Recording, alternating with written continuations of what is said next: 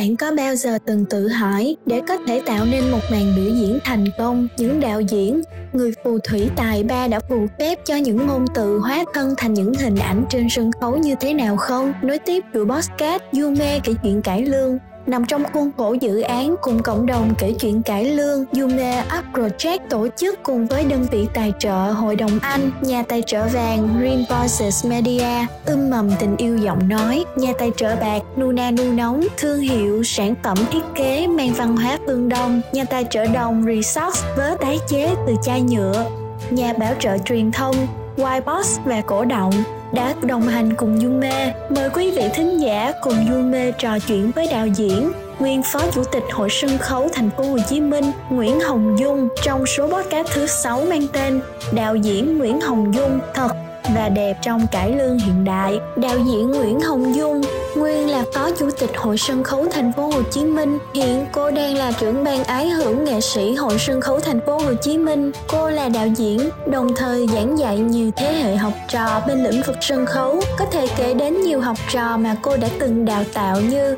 nghệ sĩ cải lương Kim Tiểu Long, đạo diễn Hoàng Tấn, áo quân Bolero, diễn viên sân khấu kịch 5B Hoàng Ngọc Sơn. Cô cũng chính là ái nữ của nghệ sĩ nhân dân Nguyễn Thành Châu, tức Nam Châu, người được xem là một trong những vị tổ của sân khấu cải lương Nam Bộ, người thầy của biết bao nhiêu thế hệ nghệ sĩ cải lương. Mẹ cô là cô Hai Kim Cúc, nghệ sĩ cải lương nổi tiếng một thời. Yume kính chào cô Hồng Dung ạ. À. Yume rất vui và vinh hạnh vì cô đã đồng ý tham gia podcast Yume kể chuyện cải lương. Trước tiên cô cho Yume gửi lời hỏi thăm đến sức khỏe và chúc cô luôn vui tươi, mạnh khỏe. Mong là hôm nay chúng ta sẽ có một buổi trò chuyện thật vui vẻ và thoải mái cùng nhau ạ. À.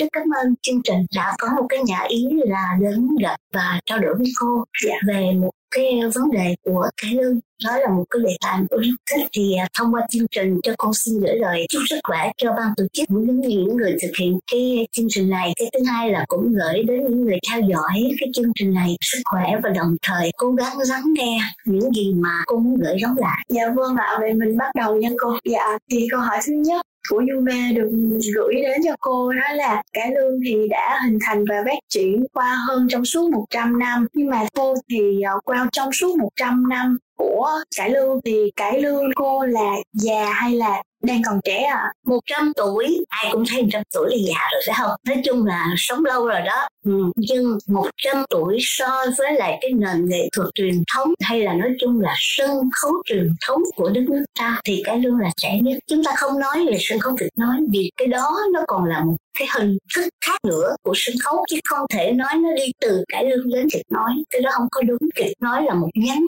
khác của nền sân khấu Việt Nam. Thì riêng với cải lương so với tất cả những cái loại hình nghệ thuật sân khấu khác thì nó trẻ, mới có trăm tuổi hả? Hát bội nó biết bao nhiêu lâu rồi?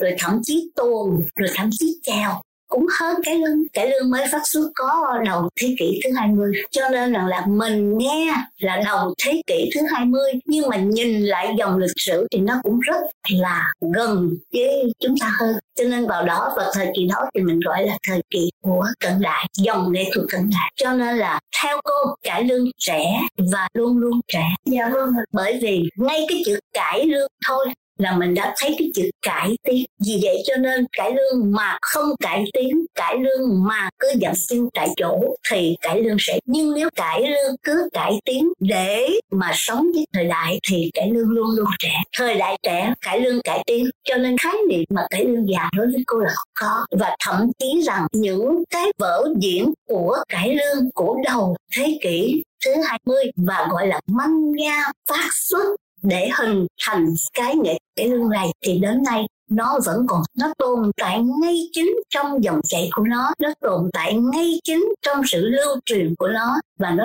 tồn tại luôn trong ý thức và suy nghĩ của con người. Nhất là đối với những người có một cái suy nghĩ rằng cải lương nó chính là một cái gì đó mới của đầu thế kỷ thứ 20 nhưng cho đến giờ này, chúng ta chưa bao giờ thấy cải lương già. Chưa bao giờ chúng ta thấy cải lương gọi rằng là cũ kỹ. Không có. Chính cái hình thức cải lương, nó là một cái hình thức đặc trưng của cái Nam Bộ nói riêng và của cả cái đất nước của chúng ta nói chung là một cái dòng nghệ thực trẻ. Bởi vì không có một cái gì có thể phủ nhận được rằng nếu tuồng chèo hát bội chỉ ở một cái thời điểm, ở một khung địa lý, ở một khoảng thời gian. Với cải lương, nó lại đi ngược từ một khung địa lý mở rộng ra đến toàn đất nước. Cho đến bây giờ, vẫn có những đoàn cải lương hay. Chúng ta phải thấy được điều đó để thấy được rằng cái cải lương nó đã, nếu nó không trẻ, nó không vươn được, thì nó không sống được.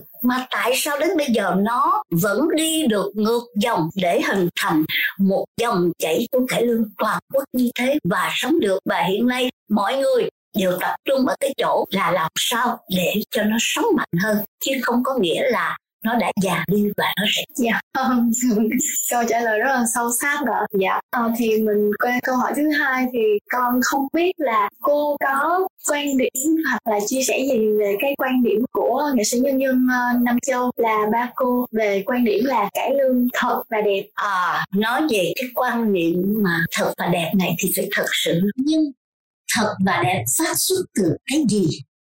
Và nó sẽ Ừ, tức là nó là cái khái niệm về cái gì thì chắc chắn mọi người còn lơ tơ mơ lắm.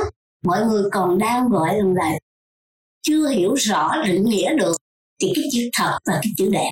Cái khái niệm này ba cô ngày xưa trong những lúc mà trà dương tử hậu với các bạn đồng nghiệp cùng một thời, ví dụ như mát nam, ví dụ như mát bảy phùng hát chú tư chơi rồi kể cả ông ngoại cô là ông bảy nhiêu rồi giờ kể cả chú ba dân vân vân này. Thì trong những lúc trà dư tử hậu này ông mới nói những cái suy nghĩ của ông về cái quan niệm mà ông đã đặt ra. Thì phải hiểu rằng ông là người theo tay học ông học chương trình phù pháp từ nhỏ ở tại cái uh, college Định Kho có nghĩa là trường những người diễn hiện nay. Thì như vậy á ông tiếp thu được cái nguồn văn hóa của xung quanh gia đình không có một người nào làm nghề hát, không có một người nào làm nghệ thuật. Và ông ở trong một cái gia đình mà toàn thể là các chị em gái, có một mình ông là con trai. Cho nên cái việc mà gọi là ông nước miệng ra để đi với nghệ thuật, đó cũng là một cái, phải mình nói là gì? Một cái đặc biệt của cái cá nhân của ông. Ông mê là mê tiếng đàn hát, ông mê đàn hát, ông thấm nhuần đàn hát.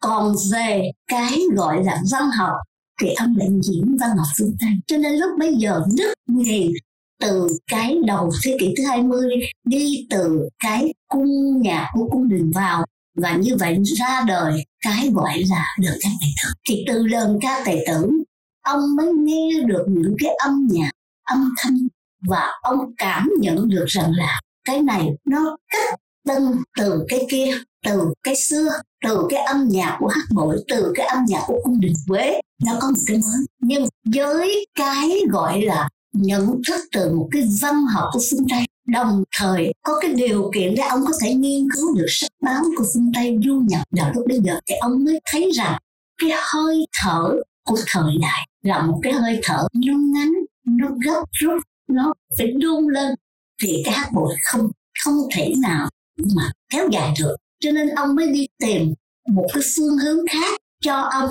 Thì cái hình thức mà gọi là du nhập vào ông đầu tiên nhất đó cũng chính là ca bộ. Từ ca bộ thì ông mới có thể thấy được rằng nó không thể nằm mãi ở một cái bài ca. Bởi vì trong một cái bài ca luôn luôn nó có kịch tính. Ví dụ, cái bài ca tứ lại mà ca ra bộ đầu tiên, ai cũng thích và ai cũng cũng giống như là một cái bài mẫu của cái ca ra bộ, là cái lớp tứ đại quán mà bùi kiện thi rớt trở về. Thì chỉ cần thấy bùi kiện thi rớt trở về gặp kiều nguyệt nga, bị kiều ông gọi là đẩy tới đến cái chỗ là ép ép hôn, ép duyên, ông đã thấy bao nhiêu cái tính trong rồi vì vậy cho nên, lúc bây giờ không nhìn thấy cara bộ đủ để có thể bộc lộ được hết tất cả cái mà mình muốn, thì cộng với lại những cái tác phẩm về kịch trên sân khấu của phương Tây mà lúc bây giờ ảnh hưởng nhất của ông đó chính là nền văn học Pháp, mà cái người mà gọi là trực tiếp tạo cho ông một cái nguồn hứng khởi, thứ nhất đó là Shakespeare và thứ hai đó là Victor Hugo ông có rất nhiều những cái kịch bản của Victor Hugo chuyển thể sang cải lương ngay chính là trong thế kỷ thứ 17 hay Shakespeare ông cũng đã chuyển thể cái uh, Hamlet của Shakespeare. Ông chuyển thể một số các cái uh, giá trị dinh dưỡng là cái logic của cuộc này. Tức là tất cả những cái kịch bản của pháp nó có những cái kịch tính nó có những cái bố cục mà ông cảm thấy rằng nó đi sát được lại với cái con người thời đại. Mà rõ ràng, nếu như Shakespeare, nếu như là cột nay và sau đó là đến Victor vô cận nhất của thế kỷ thứ 19 thì ông mới cảm nhận được rằng cái tính chất đó nó tồn tại mãi trong một xã hội, chứ không thể nào mà nó mất đi được. Vậy thì cái văn học đó cái kịch tính đó cái bố cục đó cộng với lại cái âm nhạc của lời ca tài tử. Sau đó phát triển thành âm nhạc cải lương thì với ông nó giống như kích thích được cái tính chất thay đổi tìm kiếm và tạo thành một dòng riêng cho cái loại hình sân khấu mà ông tưởng tượng trong đầu đấy sau đó nhờ vào cái cái gọi là uh, kiến thức và cái ờ, cái cái gọi là cái ờ, cái cái học về pháp ngữ của ông cho phép ông được nghiên cứu về cái dòng kịch của Stanislavski. Stanislavski vốn là một đạo diễn, một nghệ sĩ của ờ, Liên bang Xô Viết lúc bây giờ. Thì Stanislavski ông lại cũng giống như những người khác ông cũng đi tìm tòi một phương pháp nào để ông có thể gọi là phổ biến được mà ông muốn làm sân khấu, cái cách mà ông muốn đào tạo được những cái thế hệ làm theo là thực hiện được cái ý của ông. Thì Stanley là người duy nhất mà tìm được một hệ thống lý luận về nghệ thuật biểu diễn, mà nhất trong đó là cái biểu hiện về tâm lý. Trong Stanley lớn nhất, mạnh nhất, đó chính là cái biểu diễn của cái tâm lý. Thì cái này ông năm ông bắt gặp được. Vì ông ông đọc được và ông hiểu được và ông cảm thấy rằng à có một bậc thầy họ cũng đã có một cái đồng cảm, mình cũng có một cái đồng cảm với lại cái lý luận chân lý của con người này. Và như ông đi sâu vào cái vấn đề lý luận hóa cái của ông như vậy và ông đưa vào cái tập luyện của riêng ông. Và khi ông tập luyện của riêng ông rồi, thì ông cảm nhận rằng những cái người chung quanh của ông, họ cũng cuốn với ông họ cũng hút với ông và họ cũng muốn được làm như ông chính cái điều đó là nó dẫn ông đi đến những cái kinh nghiệm của bản thân, từ kinh nghiệm của bản thân cộng với những gì của thực tế và của khán giả cho ông, thì ông mới hình thành trong ông cái khái niệm thật, diễn thật, sống thật, viết thật, làm thật. Và từ cái thật đó, sau đó thì mới nâng lên thành là cái đẹp cho nên cái khái niệm của thật và đẹp này, nó không phải khái niệm đơn giản thật là thật cái gì, mà đẹp là đẹp cái gì. Sau này có ai không nói thật và đẹp, nhưng người ta chưa hiểu được cái thật của ông muốn là cái gì. Ở trong cuộc đời, bây giờ cô nói riêng về cải lương nha. Trong cái cuộc đời, mình ngồi đây mình nói chuyện nè, mình có ca không? Không. Đúng không? Thế thì bây giờ với cải lương, đưa vào cái ca để làm sao trở thành cái thật, thì cái trước nhất. Nói chuyện với các con ở đây, có nhiều khi cô phải dùng dập lên, có nhiều khi cô phải lơ ra có nhiều khi có những cái suy nghĩ mà cô phải chậm rãi lại. Hay là có những lúc kể như câu chuyện trung tâm, mình có thể bùi bùi hơn giọng mình có thể hạ hơn. Tất cả những cái đó, nó đều nằm trong cái của âm nhạc. Vậy thì cái ca đưa vô trong cái cải lương cái ca cái lương đưa vô trong kịch bản nó ra cái gì. Nó không mà không thể lúc nào nó cũng cứ buồn rầu không khó có những lúc cãi nhau, có những lúc xung đột với nhau. Vậy thì chúng ta dùng cái bài bản gì, dùng cái gì để có thể giải tỏa được cái tính cách, cái đó cái chất liệu đó? Thì cái âm nhạc của cái lương nó phải phù hợp như thế nào? Cho nên, nếu mình nói về thật, con người ta không lúc nào rề ra rề ra được. Người ta có những cái xung đột mà tiến tới và bước chắc hơn thì âm nhạc của cái lương nó sẽ giải giải thoát được cái này. Nó sẽ biện minh được cho cái này bằng bài bản gì chính cái đó nó đã đưa cải lương nó hấp thụ được cái thật của con người, cái tính cách của con người qua âm nhạc. Còn về nói về thật thì thật của ông trong kịch bản có, thật trong biểu diễn có, thật trong trang trí có. Tất cả đều phải thật. Thật có nghĩa là từ cái cuộc sống, những hình ảnh của đời thường, nó sẽ lên sân khấu, nó sẽ được đưa vào kịch bản, nó sẽ hình thành qua trang trí, vân vân và vân vân. Nhưng mà cái thật ở ngoài đời mang lên trên sân khấu, sử dụng hết thật. Cô nói ví dụ, đâm chém nhau, không lẽ mình đâm mình trong thật, đúng không? Thế thì cái con dao đó, nó sẽ đâm vào một cái người khác và cái người đó sẽ cho chúng ta cái cảm giác nó đau. Cái cảm giác nó như thế nào? Cái cảm giác đó phải cảm giác thật. Không thể nào là một cảm giác giả được. Thế thì muốn làm được cái cảm giác thật đó, anh phải luyện. Không thể nào nói một cách đơn giản rằng tôi đâm à, là đau. Không, đau bởi con dao nhỏ.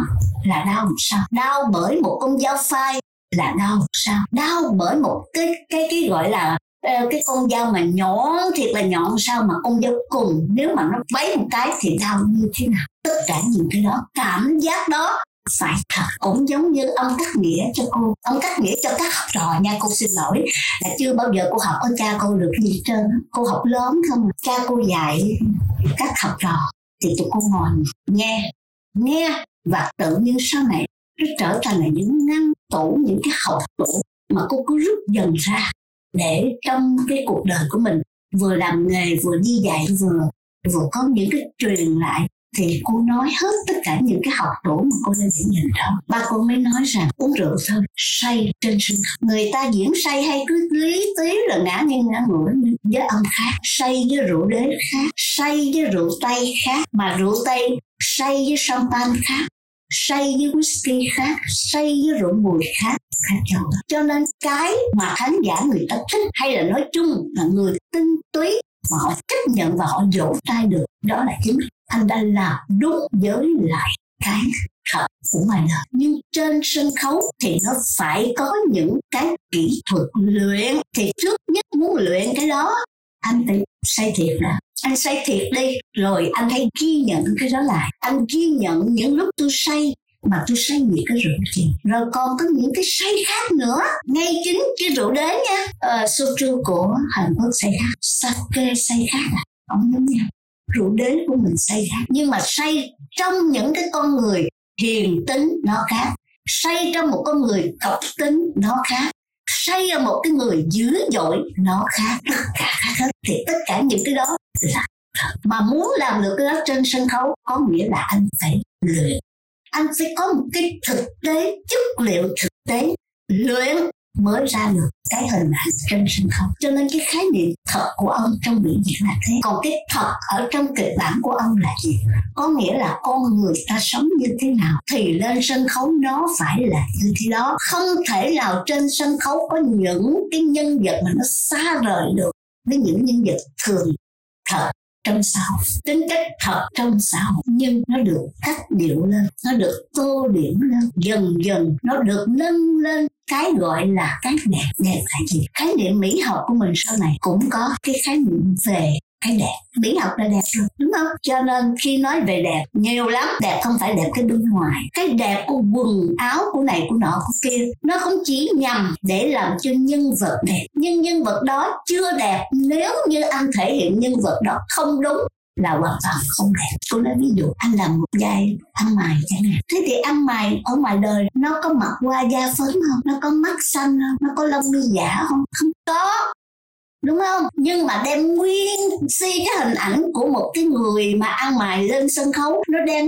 thui, nó lem luốc, nó này nọ kia, thì có đẹp không? Cũng không. Không nhất thiết gì phải gọi là bê nguyên si cái hình một lên lem luốc, nhưng không tô son điểm phấn, không có trét màu trên sân khấu, không bận những bộ đồ diêm dúa nhưng mà cái bộ đồ đó diễn có thơm không? Mình đứng gần mình biết chứ. Đâu có phải là đem một cái bộ đồ của họ ăn ngoài ở ngoài đường đem lên mặt, khán giả đâu có biết. Nhưng khán giả chỉ nhìn thấy cái hình ảnh đó, nó đúng. Còn cái chuyện mình làm đẹp, cái bộ đồ đó thật sớm hay là nhăn nheo, theo từng nhân vật. Cái thứ nhất, cái thứ hai, quan trọng nhất của cái đẹp là gì? Là anh sẽ thể hiện đúng cái nhân vật đó. Phải đúng với nhân vật đó. Anh không thể bê trong hình dáng của một công tử vô một nhân vật như vậy cho nên là với nhân vật này nó phải đúng, nhân vật ăn mày nó phải đúng, nhân vật công tử nó phải đúng, nhân vật tiểu thư nó phải đúng và nhân vật của một cô nữ tỳ nó cũng phải không giống nhau. Ngoài cái đó ra, cải lương là có áp dụng ca ca có bài bản cải lương bây giờ người ta quan niệm chứ bài vua là bài được cổ cho nên là ai cũng có thể ca dựng cổ nhưng có những nhân vật đâu có thể ca dựng cổ được. Ví dụ cô nói trở lại với nhân vật của một người anh trong quá trình họ đi sinh, có những lúc họ phải gan này ngửa tay ra xin ta đồng tiền. Thế thì khi xin cái này, em ca bài gì? Chứ đâu có thể ca dựng họ ca sai nhân vật đó sẽ không thu hút. Mà thể hiện trong cái âm nhạc của cải lương cũng có một cái đẹp. Cái đẹp đó là gì? Ca đúng. Ca đúng là gì? Thể hiện chất liệu của bài ca đó đúng. Không thể ca bài bắt theo cái kiểu ẻo lả mềm dịu được tại vì những cái bài bản tắt, những cái bài nó có tính chất đối thoại với nhau, người ta dùng bài để thay cho cái lời nói thì phải ra sao cho nó là cái chất lượng đó. Cho nên đối với với với cái khái niệm thật và đẹp của ông á, cho đến giờ phút này cô đi vào, cô tìm hiểu và khi cô dạy, cô cứ đi sâu đi sâu đi sâu đi sâu mãi thôi, chưa dừng lại được ở một biên giới nào khác cho nên cái khái niệm này mà cứ nói ra mà không hiểu, mà không nghiên cứu thì chẳng khác nào như chúng ta tự bước gặp gặp cái cục đá xong mà không bước qua mà không chịu khơi nguồn phải khơi và phải hiểu cho bằng được cái chất của cái thực của ông muốn là gì. Cái chất đẹp của ông muốn là gì. Cái đẹp đó không phải chỉ nằm ở nhân vật kịch bản mà chính nó nằm ngay chính trong cái người khán giả. Cái người khán giả đi xem, họ cũng phải hiểu là cái đẹp của mình xem là cái gì. Cho nên cô phải nói rằng nói sâu về cái quan điểm thật và đẹp. Nếu nói về nghệ thuật không là nó khác nhưng nếu nói, để xem, để thưởng thức cải lương với một quan điểm thực và đẹp cho khán giả, nó cũng lại là cái khác. Cho nên, cái quan điểm này, cô cũng rất tiếc là bởi vì ông chỉ để lại một số tư liệu rất ngắn, ông chỉ để lại một số lý luận cũng rất ngắn. Nó chưa có phản ánh hết toàn bộ cái mà ông muốn nói. Bởi vậy ông cứ nghĩ rằng ông cũng sống như cải lương đến trăm tuổi, hơn trăm tuổi để ông có thể trải hết tất cả những cái này. Nhưng cuộc đời của ông chỉ có tới bảy đấy là ông đã qua đời. Cho nên rằng là cái ông để lại nó rất ngắn, nhưng chính vì cái chỗ ông để lại nhờ vậy, cô tìm hiểu, cô nghiên cứu thêm thì cô mới thấy nó còn sâu lắm, nó còn sâu lắm cho nên cô cũng mong rằng qua cái cách phát biểu của cô ngày hôm nay, qua cái cách mà cô ước muốn ngày hôm nay, mong rằng với cái, những cái tìm tòi, những cái nghiên cứu thật sự, hãy nghiên cứu sâu thêm nữa về cái quan điểm này, về cái quan điểm thật và đẹp này. Bởi vì đấy cứ ai cũng nói thật, mà thật là thật cái gì? Đẹp là đẹp cái gì? Toàn diện nhau thật là từ trong kịch bản, mà trong kịch bản giờ cũng mới nói cái thật trong kịch bản là cái gì? Ngoài cái yếu tố về tính chất của các nhân vật từ đời thường bước lên sân khấu. Và trong cái thật của cái kịch bản đó là gì? Nó không được dùng ngôn ngữ theo cái kiểu của sách vở cái ngôn ngữ của một cái kịch bản thật, nó phải là ngôn ngữ như cô nói chuyện này, cũng như là chúng ta nói chuyện với nhau. Nhưng nó phải được gọi là nâng lên thành một tính chất là văn học. Mình không thể gọi đó là văn học bình dân. Không thể gọi là văn học bình dân. Mà nó phải có một cái văn học quá cho những cái cái cái lời nói, những cái lời thoại ở trong cái nhân vật trên sân khấu. Cô nói trên sân khấu nha, thường thường mà nhất là gần đây do những cái điều kiện thời gian mọi thứ. Cho nên có những cái kịch bản người ta viết ra nhưng mà các em rồi những người diễn không kịp học tồn nói toàn là tuần bụng của mình ra đó. Vì vậy cho nên lời nó rất giống nhau na ná giống nhau người này cũng giống như người kia, nhưng kịch bản tác giả mỗi một người là một thể khác nhau. Văn sông của mỗi người là một thể khác nhau. Cái này là cái mà cô khi nghiên cứu về kịch bản chung và riêng bản của ông thì cũng thấy rằng kịch bản của ông nói thì nghe nó rất là thật nghe nó rất là thường nhưng thật ra nó đã được nâng lên có một cái tính chất văn. Tại vì trong buổi nói chuyện này cô cũng không có cái ý thức để giống như là biết có được hay không để cô có thể nói một bài đoạn thoại của ông để mình để cô có thể nói minh họa được cái thật và cái nâng lên thành cái đẹp. Tôi nói ví dụ trong sân khấu Việt Quyên có một đoạn Giáng Hương nói với Lĩnh Nam 20 năm tôi vừa là thầy, vừa là bạn, vừa là con đầy tớ mà cũng vừa là người trao chuốt trước che, nâng đỡ cho cậu làm lên những giai liệt sĩ anh hùng. Nghe thì rất là bình thường. Nhưng rõ ràng nếu người ngoài đời người ta không nói như vậy, đúng không?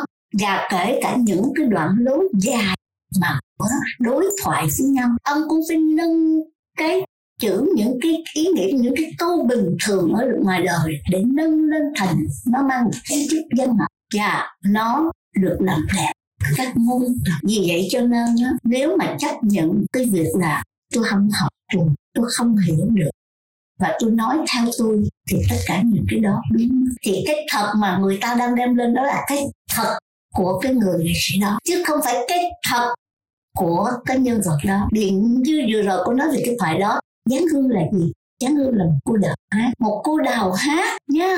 Mà một cô đào hát được đào tạo cho nên trong phong cách của cô cũng có không phải là chị A, chị B, chị C mà nó là một người nghệ sĩ.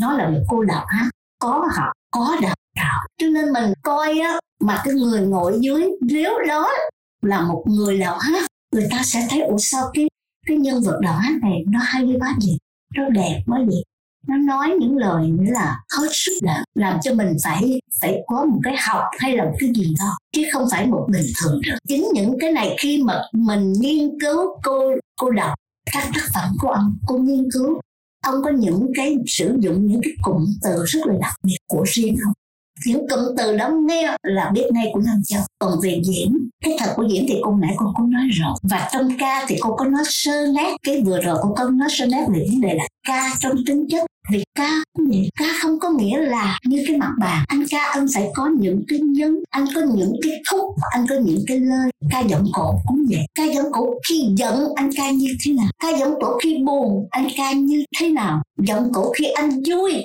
thì anh ca như thế nào? Còn được ta giống như nhau hết thì con thích không cái đó chính là cái đẹp. Cái đẹp cái đẹp của một cái bài ca, cái đẹp của một cái nhân vật, cái đẹp của một cái tính chất. Thành thử ra, nếu nói về thật thì thật bao nhiêu cái thứ thật, nói về đẹp, bao nhiêu cái thứ để làm đẹp. Nên cô, nói chung là trong cái cuộc trao đổi hôm nay, lần đầu tiên cô mới nói sâu hơn một tí về cái khái niệm thật và đẹp này, chứ còn muốn đi sâu vào nữa nghiên cứu nữa và nói nữa cô nói từ năm này qua tháng nọ chưa hết. Bởi vì khi đi thật về kịch bản là cả một chuyên đề, thật về biểu diễn cả một chuyên đề, thật về ca một chuyên đề, thật về trang trí lại là một chuyên đề khác. Cho nên tôi thì qua một cái cuộc nói chuyện ngắn ngủi, qua một cái sự cố gắng để có thể cho khán giả biết được và hãy suy nghĩ thêm về cái khái niệm thật và đẹp này đừng suy nghĩ càng đi sâu thêm, nghiên cứu thêm để tìm hiểu thêm và góp hết tất cả những cái đó cộng với lại cái mà ông đã muốn để lại để làm giàu, làm đẹp thêm cho cả đường. Dạ, con cảm ơn cô vì có những cái chia sẻ dành cho người yêu thích cải lương cũng như là những nghệ sĩ ờ, thế hệ trẻ trong cải lương, trong sân khấu cải lương hiện nay.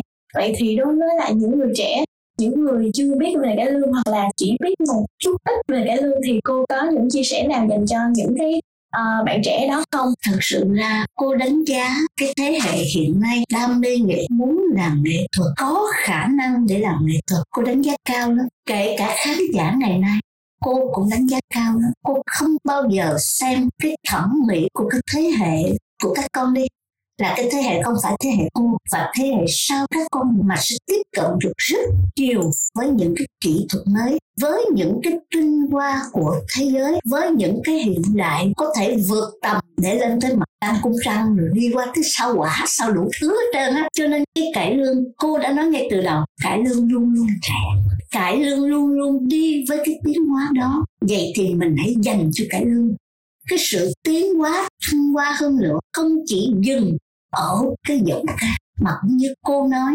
nó là sẽ đi đến được những cái gọi là cái những, gọi là đi cùng với lại thế giới, chiếm lĩnh được, thuyết phục được bao nhiêu thế hệ khác. Không chỉ ngồi để nghe, mà còn phải thưởng thức. Cô xin nói thêm rộng cái chuyện này. Khi chúng ta nói về cải lương, đừng có hiểu một hết sức ngắn ngủi, đó là ca cải lương, mà phải là xem thưởng thức cải lương mà khi xem và thưởng thức cải lương không chỉ là đơn thuần là ngồi nghe, phải xem diễn. Thì như cô nói, xem diễn thì diễn cái gì để có thể thuyết phục được khán giả? Nhất là cái thế hệ mới à cái thế hệ mà sắp sửa lên quả tinh kìa, đúng không? Thì cái gì có thể thuyết phục được thế hệ? Cải lương làm sao có thể thuyết phục được thế hệ này? Bây giờ nếu nói về cái thật của cái trang trí trong cải lương, cái sắp tới, vừa rồi chúng ta hình thành kìa về kỹ thuật màn ảnh laser tất cả mọi thứ. Nhưng so với tầm thế giới, không là cả. Cái lưng nó phải đi với một cái tầm thế giới nữa mà cái ứng dụng, cái adapte của cải lương đi với thế giới, được không? Cô xin thưa được, rất được và rất được. Tại sao? Tại vì nguyên thủy cải lương ra đời nó đã được cái ứng dụng này. Cho nên cái ứng dụng này, nó đi tới ngày hôm nay nó vẫn còn. Nhưng cô cho rằng nó chưa thực sự mạnh thì bây giờ mình làm sao để cho nó cô thấy thế hệ mình đi xem tất trẻ đi xem, đòi hỏi cải lương nhiều lắm, có phải không? Có phải các không đang đòi hỏi cải lương nhiều lắm, phải không? Đòi hỏi những thứ mà cải lương không thể đáp ứng được cho mình bằng với những cái hình thức khác, đúng chưa? Cái đó là cái thiếu mà cải lương cần phải bồi. Bồi bằng cái gì? Bồi bằng cái nghiên cứu lại cải lương đã sinh ra, đã mạnh và đã lưu giữ tới ngày nay. Bằng cái gì? Hiện nay đó có một cái trào lưu, vừa qua có một cái trào lưu. Hay đi tìm những vở cũ, vở diễn cũ để làm. Nhưng thực sự vẫn không thành công. Hay nói chung là chưa đủ sức thu hút được hết. Là do cái chỗ mà cô nói kết hợp ca, diễn. Ca hay đã đành, nhưng phải diễn giỏi. Cho nên là cô muốn rằng đi cùng với một cái thế hệ khán giả xem mà sẽ tiến tới nữa, thì cải lương không phải đu theo khán giả, mà phải đi trước khán giả, để cho khán giả có cái để mà xem, chứ đừng đi theo. Bao giờ cũng vậy, cải lương là đi trước trước kia cũng vậy, đi trước chẳng như cái gì mà đi trước thường là nó hay có những cái thiếu sót. Thế thì bây giờ mình phải bồi những cái thiếu sót ấy bằng cái gì? Không bao giờ cho phép người làm cải lương lơ là sơ sài và thiển cợt trong cái việc tôi luyện. Không thể nào mãi chú trọng chỉ về cái ca mà không có những nhân vật. Rồi chú trọng về cái ca về những nhân vật thì người tác giả, người ta mới có hứng thú để người ta viết cho nhân vật đó. Có một giọng ca hay, có một sắc kết đẹp, có một cái biểu giỏi thì nó mới có được những kịch bản hay. Cô chỉ mong cải lương, nó đương nhiên là nó sẽ sống, nhưng phải sống cho thật mà. Hãy cứu nó, hãy bơm cho nó những cái loại thuốc gì đặc trị và những cái vitamin để có thể cho nó một cái sức dai dẳng, bền vững. Nhưng tụ trung tất cả, đó chính là cái sự suy nghĩ về sự trường tồn của cái lực Dạ, con cảm ơn cô đã đồng hành cùng Dung Mê và số thứ podcast thứ sáu và có những chia sẻ thú vị uh, về tâm huyết của mình đối với cải lương ạ. Cảm ơn khán giả, cảm ơn chương trình đã cho cô có một lần được bộc bạch hơn về những cái suy nghĩ của mình đối với cải lương. Một lần nữa, cảm ơn cô Hồng Dung đã đồng hành cùng Dung Mê trong số podcast thứ sáu này và có những chia sẻ thú vị, tâm huyết của mình đối với cải lương. Thông qua cuộc trò chuyện này, chúng mình mong muốn có thể giúp các bạn hiểu thêm về cải lương cũng như hy vọng sẽ khơi gợi được sự hứng thú của các bạn trẻ với loại hình nghệ thuật sân khấu này. Chúc các bạn mạnh khỏe và hãy cùng Yume đón chờ tập cuối của chuỗi podcast Yume kể chuyện cải lương nhé.